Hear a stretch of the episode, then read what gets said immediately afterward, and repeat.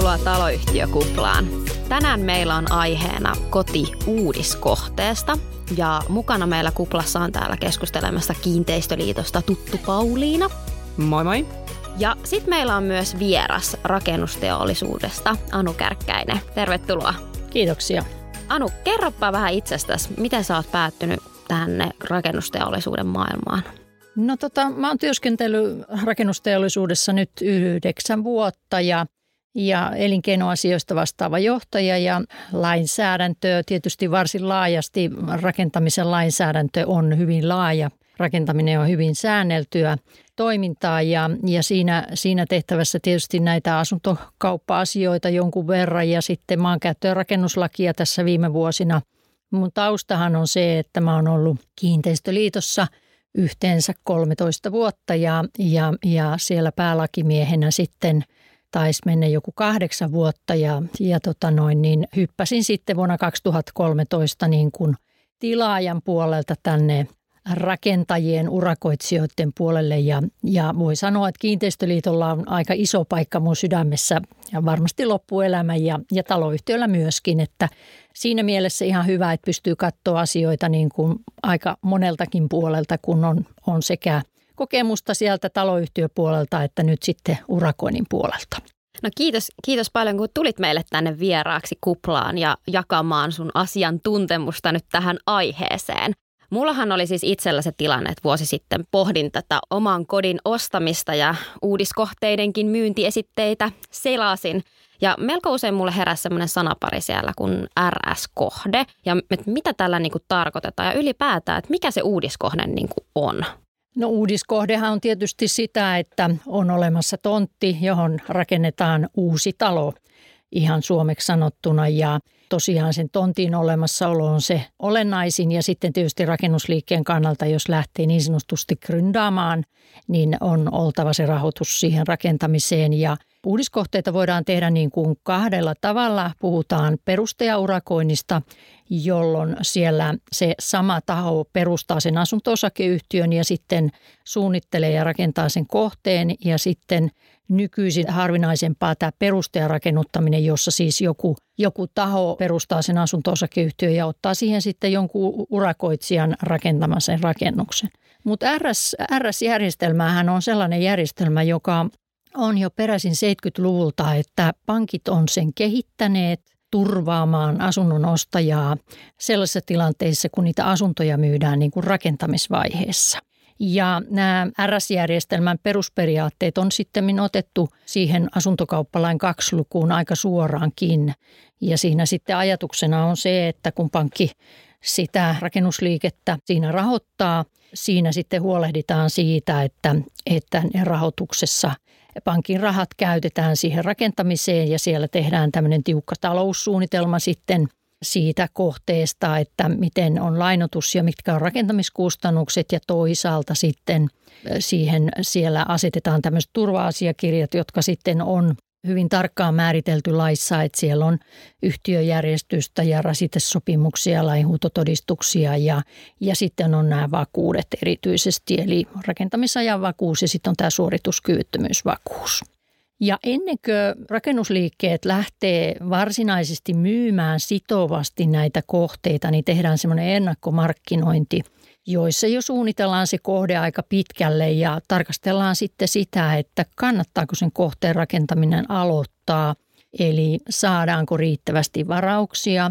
Ja, ja, ja tämä niin kuin sitoava tarjoaminen ostajille on mahdollista vasta sitten, kun niin sanotusti nämä RS-sopimukset on tehty ja turva-asiakirjat asetettu ja kaikki vakuudet – Eli tota, se, se, niin kuin se ennakkomarkkinointi sitten on sitä varten, että vähän selvitetään, että, että kannattaako tässä markkinassa lähteä asuntoja myymään.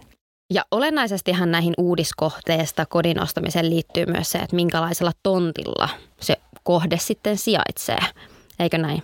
Kyllä, siis äh, uudiskohteen osalta kannattaa ostajan katsoa sitä, että onko se tontti sen taloyhtiön oma vai onko se vuokrattu.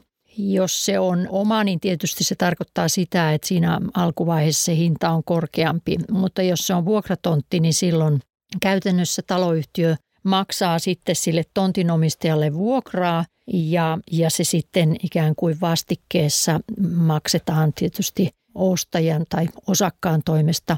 Nykyisin on yleistynyt tämmöinen valinnainen vuokratonttijärjestelmä, joka, joka tarkoittaa siis sitä, että siinä se tontti on jonkun tämmöisen joko vaikka Helsingin kaupungin omistama tai sitten vaikka jonkun sijoittajayrityksen yhtiön, joka sitten ikään kuin on tehnyt sen maavuokrasopimuksen taloyhtiön kanssa. Ja taloyhtiön osakkaalla, sillä ostajalla on sitten mahdollisuus maksaa osuutensa siitä tontista pois siinä heti ensivaiheessa. Tai sitten hän maksaa tämmöistä erillistä tontin vuokravastiketta taloyhtiölle ja taloyhtiö sitten sen vuokrana maksaa sille tontin omistajalle. Eli, eli vuokratontit on selkeästi yleistyneet viime aikoina, että eh, käytännössä isot kaupungit lähinnä myy semmoisia arvokkaampia tontteja sitten asuntoyhtiöille. Eli nyt on niin kuin päästy vähän siihen, että mitä tällä uudiskohteella tarkoitetaan. Ja nyt kun ostaja nyt löytää tällaisen oman kodin tästä uudistalosta, uudiskohteesta ja nimet alkaisi ollakin jo kauppakirjassa ja oma kova halu sinne muuttamaan jo rakennukseenkin olisi. Ja, mutta ensimmäinen semmoinen tavallaan osakkeenostajien kannalta olennainen kokous siinä uudiskohteessahan on tämä osakkeenostajien kokous. Mitä tällä nyt sitten niinku tarkoitetaan? No joo, se on, on tota todella tärkeä tämmöinen ensimmäinen, ensimmäinen kokous ja rakennusaikaisen hallituksen on, on se kutsuttava koolle ja tämä täytyy tehdä siinä vaiheessa, kun vähintään neljäsosa niistä yhtiön asuinhuoneistoista on myyty. Ja tämä on, on pakollinen, pakollinen kokous, eli se täytyy, täytyy sitten koolle kutsua, eli sitten jos ei se hallitus sitä tee, niin, niin sitten osakkeenostajalla on myös oikeus sitä hakea aluehallintovirastolta. Ja tässä kokouksessa sitten poikkeavasti jokaisella osakehuoneistolla on yksi ääni. Olennaista ostajien kannaltahan tässä osakkeen ostajien kokouksessa on se, että siellähän valitaan tämä rakennustyön tarkkailija. Mikä tämmöinen rakennustyön tarkkailija nyt sitten on ja kuka sen niin kuin valitsee? No ne on ne osakkeenostajat, jotka sen valitsee ja, ja kun tämä osakkeenostajien kokous järjestetään ja kutsu laitetaan, niin siihen kutsunkin pitää jo laittaa tosiaan se, että semmoinen mahdollisuus on. Sehän on tämmöinen lisäturva niille asunnon ostajille siinä, että seurataan sen rakentamisen etenemistä ja myöskin sitä, että se rakentaminen tehtäisiin kunnolla. Tämä rakennustyön tarkkailija ei ole varsinainen valvoja, mutta käytännössä rakennusliikkeet kyllä hyvin huomioi tämän rakennustyön tarkkailijan niin kuin kommentit. Eli tehtävän edellytyksenä on ammattipätevyys. Eli asunnon ostajien pitäisi siinä kokouksessa päättää, että kuka se on se henkilö, miten se henkilö toimii ja, ja minkälaista raportointia se tarkkailija tekee. Tähän tarkkailijan valintaan liittyy niin kuin rakennusliikkeiden kannalta vähän ongelmaa siinä, että silloin kun sitä uudiskohdetta viedään eteenpäin, niin tota, tietysti rakennustyön tarkkailijan tulisi olla niin sanotusti jäävi ja riippumaton siitä rakennusliikkeestä ja, ja, ja näiden ostajien, nämä ostajat kohtaa ensimmäistä kertaa siellä osakkeenostajien kokouksessa – ja eivät tunne toisiaan. Ja, ja tota, siinä mielessä sitten se, että, että he olisivat niin etukäteen pystyneet yhdessä sopimaan, että kuka se tarkkailija on, niin se ei ole oikeastaan mahdollista. Eikä se rakennusliikekään voi niin kuin tietosuojaan perustuen niin kuin jakaa niitä tietoja, että ketkä on ostajia siinä kohteessa. Mutta joka tapauksessa niin asunnon ostajien kannattaisi niin kuin itse ennakoida se, että miettiä, että olisiko siihen itse siihen tehtävään niin kuin edellytyksiä. Ja toisaalta sitten – jos, jos ei ole, niin sitten, että miettisit, kuka tämmöinen henkilö voisi olla ja, ja, ja sitten se valinta siellä sitten näiden ostajien toimesta tehdään ja sovitaan ne ehdot. Että nämä, nämä kulut, jotka tästä tarkkailijasta aiheutuu, niin ne, niitähän ei sisällytetä sinne taloussuunnitelmaan, että nämä ostajat sitten myöhemmin taloyhtiön kuluissa nämä kustannukset sitten korvaavat, mutta, mutta se kustannus on kuitenkin kaikille jaettuna niin pieni, että vahvasti suosittelen tarkkailijavalintaa. Tilintarkastajia itse asiassa valitaan harvemmin. Sekin on periaatteessa sen lainsäännöksen mukaan mahdollista. mutta tietysti sillä rakennusliikkeellä on, on siinä jo tilintarkastaja, mutta, mutta sekin on sitten mahdollista. Mutta sen, sen mä tiedän, että niitä tilintarkastajia valitaan sitten siihen rakennusaikaiseen toimintaa harvemmin näiden osakkeenostajien toimesta. Eli tämä tarkkailijan valinta on nimenomaan osakkeenostajan edun kannalta olennainen asia valita siellä, vaikka siihen valintaan liittyykin tällaista ongelmallisuutta, mitä kuvasittekin tuossa Joo. tilanteessa. Kyllä, nimenomaan, että kyllä suositellaan, että se valitaan. Kyllä se, se on myöskin niin kuin rakennusliikkeen etu siinä mielessä, että – että se mahdollisuus siinä käytetään ja, ja niitä huomautuksia, joita se tarkkailija esittää siinä rakennustyön aikana, niin, niin kyllä, kyllä huomioidaan, jotta, jotta sitten muuten se tulee siellä eh, myöhemmin eh, sen yhtiön hallinnon luovutuksessa esimerkiksi esiin sitten, jos siellä tarkkailija kertoo, että kaikki on mennyt pieleen – ja, ja, ja ei ole hänen kommentteja huomioitu, että tarkkailijallahan on päässyt työmaalle niin kuin työmaa-aikana.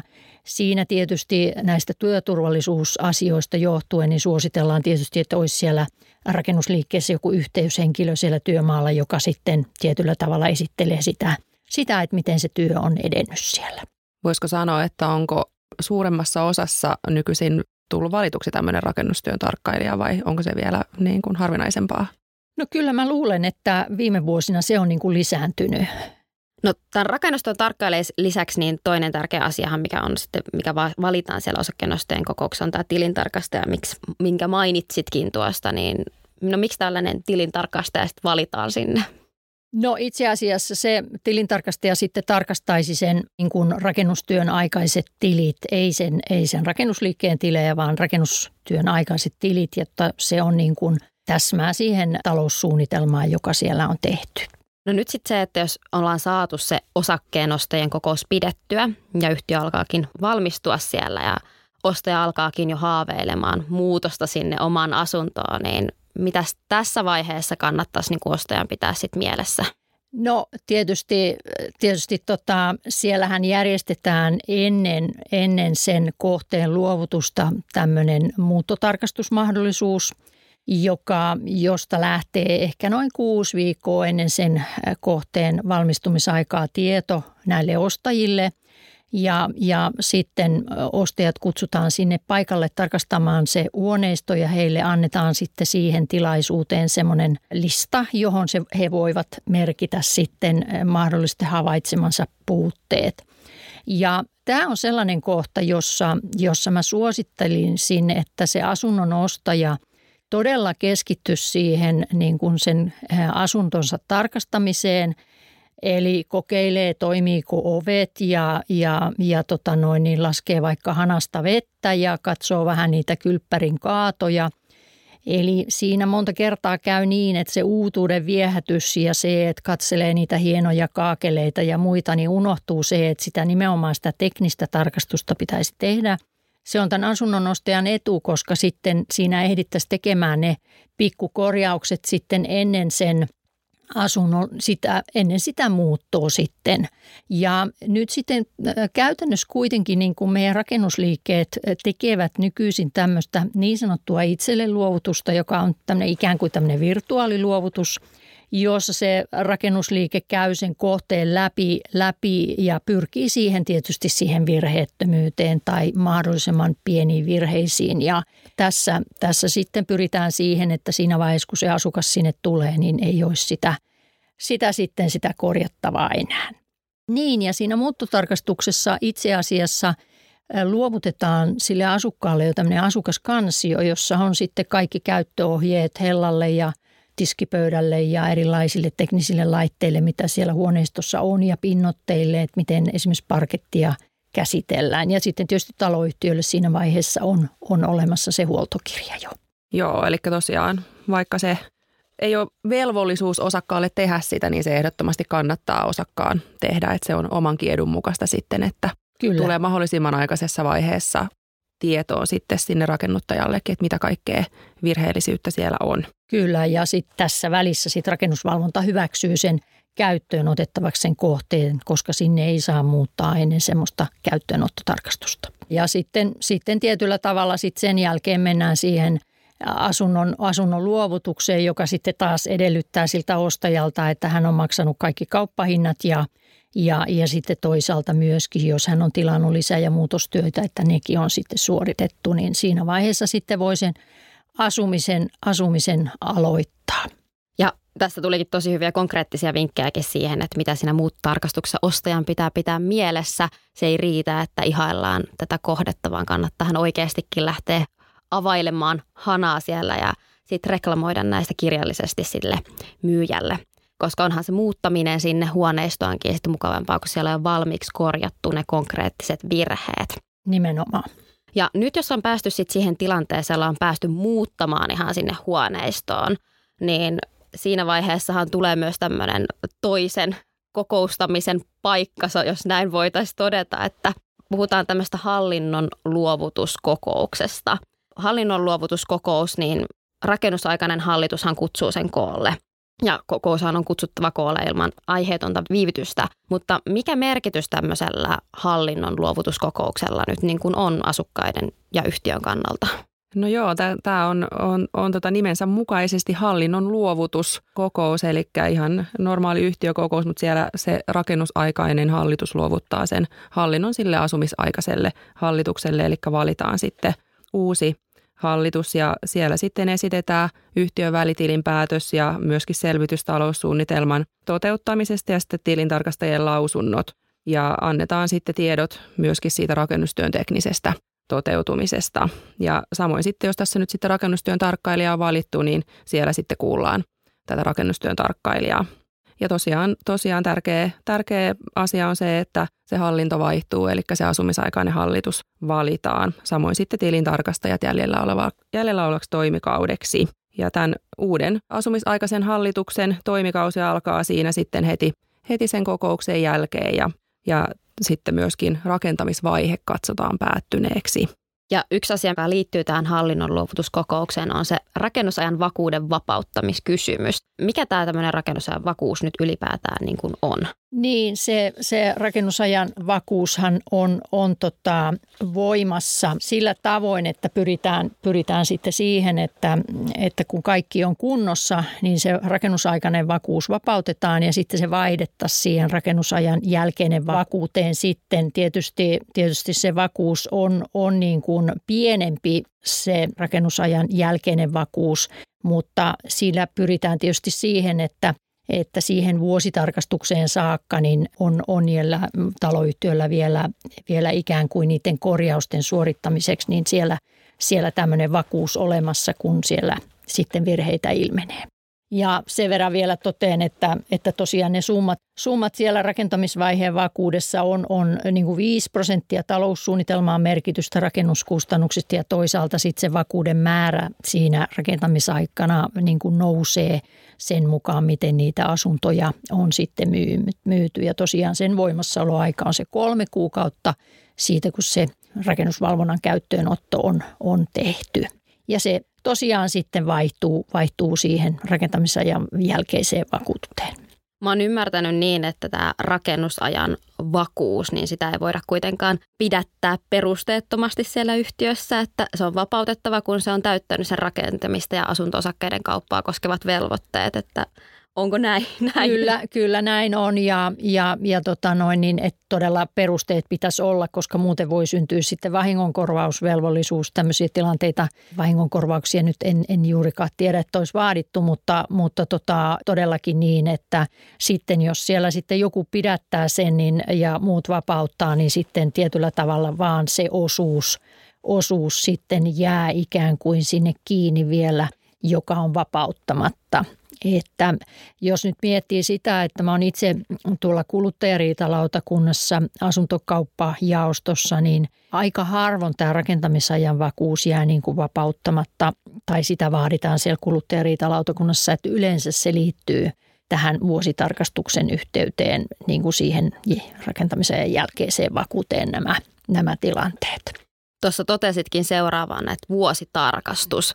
Ja sehän on, kun ollaan päästy nyt asumaan siellä huoneistossa niin vuoden ajan, niin sitten alkaa, alkaakin olla niin sanotun vuositarkastuksen aika. No mitä tällä nyt konkreettisesti tällä vuositarkastuksella nyt sitten tarkoitetaan niin kuin osakkaiden ja yhtiön kannalta? Joo, eli tämä on, on siellä asuntokauppalaissa tosiaan määritetty tämmöinen vuositarkastus, mikä on, on sitten näiden vastuiden kannalta tosi olennainen asia. Eli kun siinä on vuosi, vuosi tosiaan päästy asumaan, niin on sitten tullut mahdollisesti ilmiö näitä tämmöisiä virheitä, mitä sitten ei siinä muuttovaiheessa välttämättä ole vielä huomattu. Eli siinä sitten, siinä sitten täytyy näistä sitten reklamoida sinne rakennuttajalle osakkaan ja taloyhtiön välillä sitten tämä vastuu sitten siitä, että mistä reklamoidaan, niin jakautuu sitten asunto osakeyhtiölain kunnossapitovastuun mukaisesti. Eli yhtiö reklamoi niistä yhtiölle kuuluvista asioista ja osakas sitten puolestaan siellä huoneistonsa sisällä olevista asioista. Tähänhän olennaisesti liittyy sehän vuositarkastuskokouksen pitäminen, joka on pidettävä sit aikaisintaan 12 kuukautta ja viimeistään 15 kuukautta sen jälkeen, kun se rakennusvalvontaviranomainen on hyväksynyt sen rakennuksen käyttöön otettavaksi. Mutta mikä tämä konkreettinen kokous sitten niin kuin on? No siis lainmukaisen myyjän on järjestettävä se vuosi, vuositarkastus ja vuositarkastuskokous ja siellä – tehdään, tehdään niin kuin asukkaiden toimesta tämmöiset narinalistat ja, ja, ja tämän taloyhtiön puolelta sitten niin kuin hallitus käy, käy läpi nämä taloyhtiön vastuulle kuuluvat kohteet. Ja korostaisin tässä sitä hallituksen roolia, että jos siellä nyt sitten tavallainen Matti tai Maija Meikäläinen siellä asunnossa asuu, niin ei välttämättä osaa arvioida niiden teknisten laitteiden niin kuin toimivuutta ja muuta, että siellä sitten se hallitus käyttäisi aikaa myöskin siihen, että, että selvitetään, ettei siellä huoneistossa ole mitään yhtiövastuulle kuuluvia vikoja. Eli eh, siinä sitten tietyllä tavalla tehdään sekä taloyhtiön että ostajien puolelta nämä narinalistat ja tarvittaessa sitten ihan huoneistokohtaiset erillistarkastukset yhdessä tämän myyjän kanssa – ja, ja siellä sitten olisi hyvin tärkeää sopia, että miten ja missä ajassa nämä korjaukset tehdään. Ja tehdäänkö siinä sitten näiden korjausten osalta vielä joku jälkitsekkaus. Eli ettei jää asioita auki. Ja myöskin niin kuin tiettyjä korjaustapoja pitäisi siinä kohtaa miettiä, ettei sitten niistä tule sitten myöhemmin niin kuin epäselvyyttä. Ja Totta kai korjaukset pitäisi sitten rakennusliikkeen myyjänä tehdä kohtuullisessa ajassa. Eli taloyhtiön kannalta ja näiden ostajien kannalta tämä on hyvin merkityksellinen tämä vuositarkastus, koska lähtökohtaisesti sen jälkeen ilmenneestä virheestä niin sitten myyjä olisi vastuussa vain siinä tilanteessa oikeastaan, kun, kun sieltä ilmenee näitä piileviä virheitä. Toki tietysti tietysti tota, jos, siellä, jos siellä sitten on, on niin kuin tämmöistä törkeää, törkeää huolimattomuutta myöhemminkin, niin kyllä niistä tietysti sitten, sitten tota, rakennusliike vastaa. Tuossa totesitkin, että siellä hallituksessa yleensä on ne ihan tavalliset Matti ja Maija meikäläiset arvioimassa, miten ne virheitä on, niin miten sä näkisit sitten tämmöisen asiantuntijoiden käytön, että kannattaako yhtiön tai osakkaankin jopa kääntyä näiden virheiden listaamissa sitten asiantuntijan puoleen? No vuositarkastus on siinä mielessä tärkeää, että, että jos se talo, taloyhtiö haluaa haluu varmistua, niin kyllä semmoinen asiantuntijan käyttökin on tietysti sallittua, että siinä tietysti voi, voi tota jopa olla parempikin niin, että näissä sitten, sitten jos tulee jotain erimielisyyksiä, mitä tietysti ei toivota, niin siinä semmoinen ulkopuolisen rooli – tämmöisen tarkastajan rooli voi olla ihan hyväkin siihen tilanteeseen. Ja tähän vuositarkastukseenhan nyt olennaisesti kytkeytyy tämä rakennusajan jälkeinen vakuus myös, niin mikä puolestaan tämä on? No sitten lähtökohtana on sitten se, että, että tota, rakentamisajan vaiheen jälkeinen vakuus, joka se on, se on 2 prosenttia myytyjen osakkeiden kauppahinnoista ja sen tulee olla voimassa niin kuin 15 kuukautta siitä, kun rakennusvalvonta on hyväksynyt tämän rakennuksen käyttöön otettavaksi.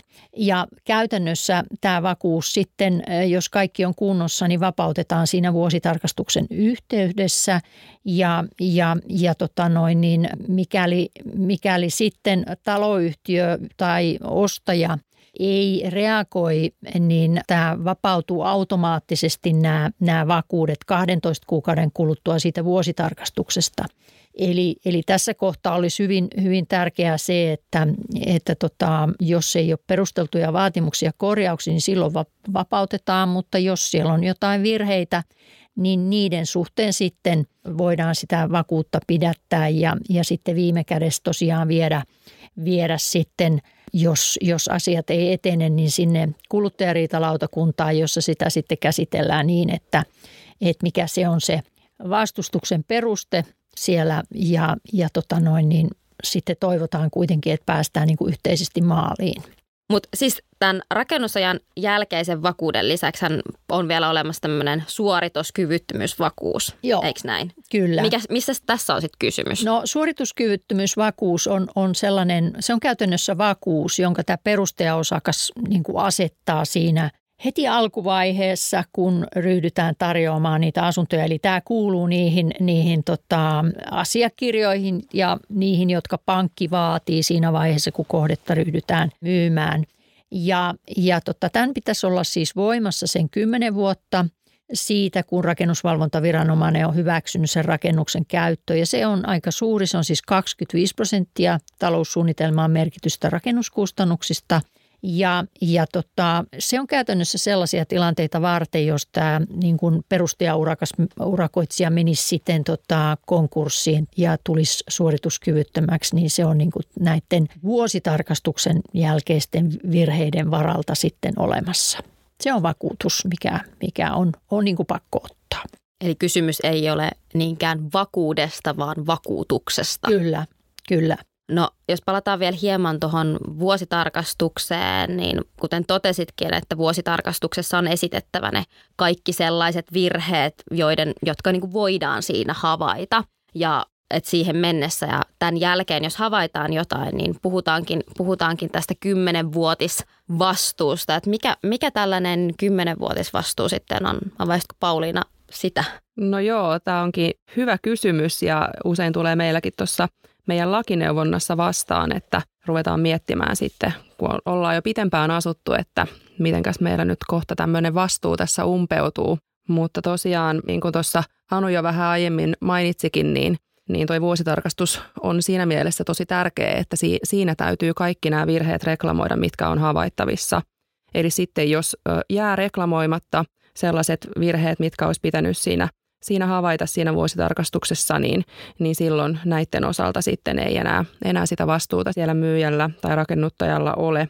Tämä, tämä niin sanottu kymmenenvuotisvastuu perustuu sitten oikeastaan vaan tähän äh, vanhentumislakiin, eli siihen, että, että tota, sitten nämä vanhentuu nämä vastuut sitten tämän ihan yleisen vanhentumisajan mukaan viimeistään sitten, kun kymmenen vuotta on kulunut. Eli siinä ei niin kuin tavallaan sellaista automaattista vastuuta ole, että voisi sen kymmenen vuoden aikana sitten mahdollisista virheistä sitten tota reklamoida, eli täytyy olla ajoissa asialla ja reklamoida. Olisiko sinulla jotain konkreettisia esimerkkejä Anu tähän liittyen, että osakashan nyt ei tai yhtiö ei voi odottaa sitä varmaan kymmentä vuotta, jos hän havaitsee jo siellä paljon aikaisemmin, että joku rakennuksen osa on vaikka puutteellinen. Joo, että kyllähän niin kuin vuositarkastuksen jälkeen niin kuluttajariitalautakunnassa on esimerkiksi tulkittu niin, että, että jos, jos taloyhtiö haluaa vedota sitten virheisiin, jotka on ilmennyt sen jälkeen, niin siinä on 3-4 kuukautta se reklamointiaika. Että ei voi kerätä yhteen niitä korjauksia, että muistan hyvin kiinteistöliiton aikaan, kun jäsenyhtiö soitti ja sanoi, että meillä on nyt tämmöinen kymmenvuotis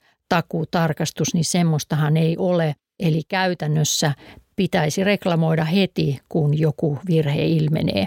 Muistan ainakin yhden sellaisen tapauksen, jossa taloyhtiö oli, oli kovasti pahoillaan siitä, että, että rakennusliike ei tullut yhdeksännen vuoden jälkeen korjaamaan sellaista ovea, joka taloyhtiön mielestä oli jo siinä heti alussa rikki. Eli he olivat menettäneet tämän puheenvaltansa siinä kohtaa, kun olivat odottaneet useita vuosia ja kärsineet siitä rikkinäisestä ovesta, että se olisi pitänyt silloin heti ilmoittaa – Eli tietysti sitten myöskin kannattaa kiinnittää huomiota siinä, että kun aika kuluu sen vuositarkastuksen jälkeen, niin sitä käyttö- ja huoltoohjetta ja sen mukaisia toimia, niin ne pitää siellä taloyhtiössä hu- huolehtia. Jos ilmenee, että tämmöinen huolto on laiminlyöty ja virhe johtuu siitä, niin sitten myöskin myyjä vapautuu vastuusta. Ja sitten tietysti, jos tämmöinen materiaalin käyttöikä on kulunut umpeen. Mutta sitten tietysti, jos siinä olisi tämmöistä – niin sanotusti juridisesti käytetään törkeä huolimattomuus ja kunnianvastainen ja arvoton menettely tällä myyjätaholla, niin silloin sitten tietysti voi vapautua vastuusta. Et lähtökohtaisesti sitten tietysti oletetaan, että asunto vastaa sitä, mitä on sovittu. On erilaisia virheitä, laatuvirheitä, tiedonantovirheitä, taloudellisia virheitä ja oikeudellisia virheitä tämän asuntokauppalain mukaan, mutta yleisimmin nämä virheet, mitä kuluttajariitalautakunnassakin on, niin koskee, koskee nimenomaan laatuvirheitä. Eli odottelua ei tässä, tässä tilanteessa paranna asiaa, vaan pitää niin kuin aktiivisesti toimia ja reklamoida, jos jotain havaitsee. Mutta entäs kun kuulee paljon keskustelua, mitä meidänkin lakineuvonta on tullut näistä, että on tämmöinen kymmenenvuotistarkastus, niin mitä, mitä mieltä olet tällaisesta kymmenenvuotistarkastuksesta? Olen sitä mieltä, että, että silloin olettama on, on, että on menetelty väärin, jos siinä kohtaa alkaa vasta, vasta tarkastamaan. Eli, eli tota, silloin, silloin siinä se myyjä voi vedota – siihen, että, että olisi tullut reklamoida oikeassa ajassa. Että, että sitten tietysti eri asia, jos siinä yhdeksännen vuoden kohdalla sitten havaitsee vasta jonkun virheen, joka on ollut piilevä, vaikka joku putkien kannakkeiden pettäminen, joka sitten, sitten tietyllä tavalla vasta siinä kohtaa havaitaan ja, ja tulee tulee ilmi, niin, niin, niin silloin siinä on tietysti perusteltua esittää vaatimuksia, mutta että koko ajan pitää sitä rakennuksen kuntoa seurata. Se on, se on sitten myöskin hyvää hallintoa siellä taloyhtiöpuolella. Entäs sitten tämä kysymys, mitä paljon herät rakentamisen laatu tällä hetkellä? Minkälainen käsitys sulla on siitä?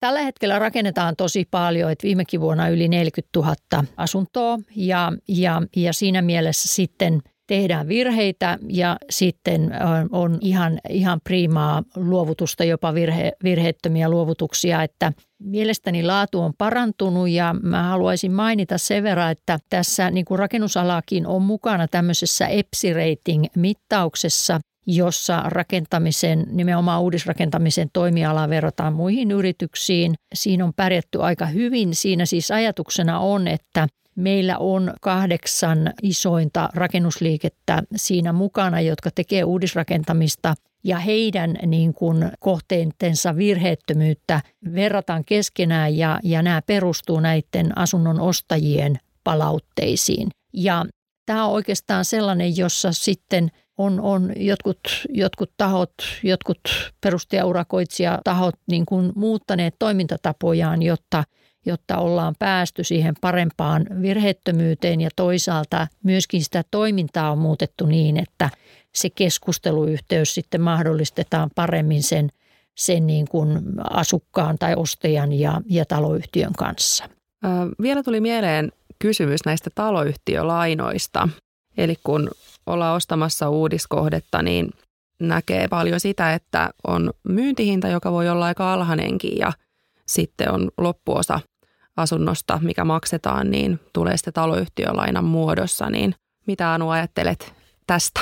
No tota, nämä taloyhtiölainat on lähtenyt yleistymään tuossa ehkä, ehkä 2010-luvulla ja edellisen niin sanotun laman jälkeen. Ja tota, noin ostajan kannaltahan se tarkoittaa sitä, että jos velaton hinta on esimerkiksi 250 000, niin, niin myyntihinta voi olla se 50 000 ja sitten hänelle jäisi tämä asuntokohtainen osuus siitä taloyhtiölainasta.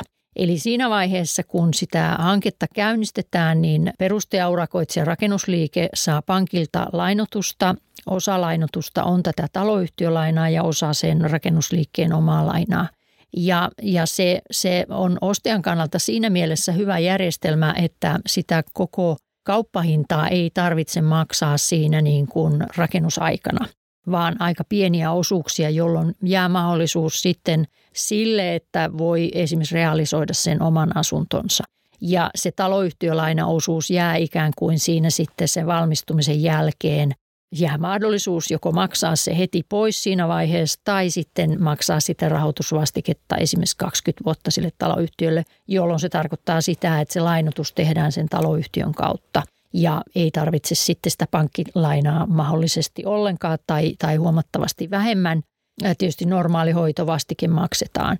Jos sitten miettii taas niin kuin rakennusliikkeen kannalta, kun se käynnistää uudiskohteen, niin tämä taloyhtiölaina on kyllä helpottanut sitä, sitä niin kuin rakennusliikkeen rahoitusta siinä vaiheessa, kun, kun hanketta käynnistetään, koska sille aiheutuu niitä kuluja jo ennen kuin niitä tarjotaan ostettavaksi ja, ja tietysti rakentamisaikana.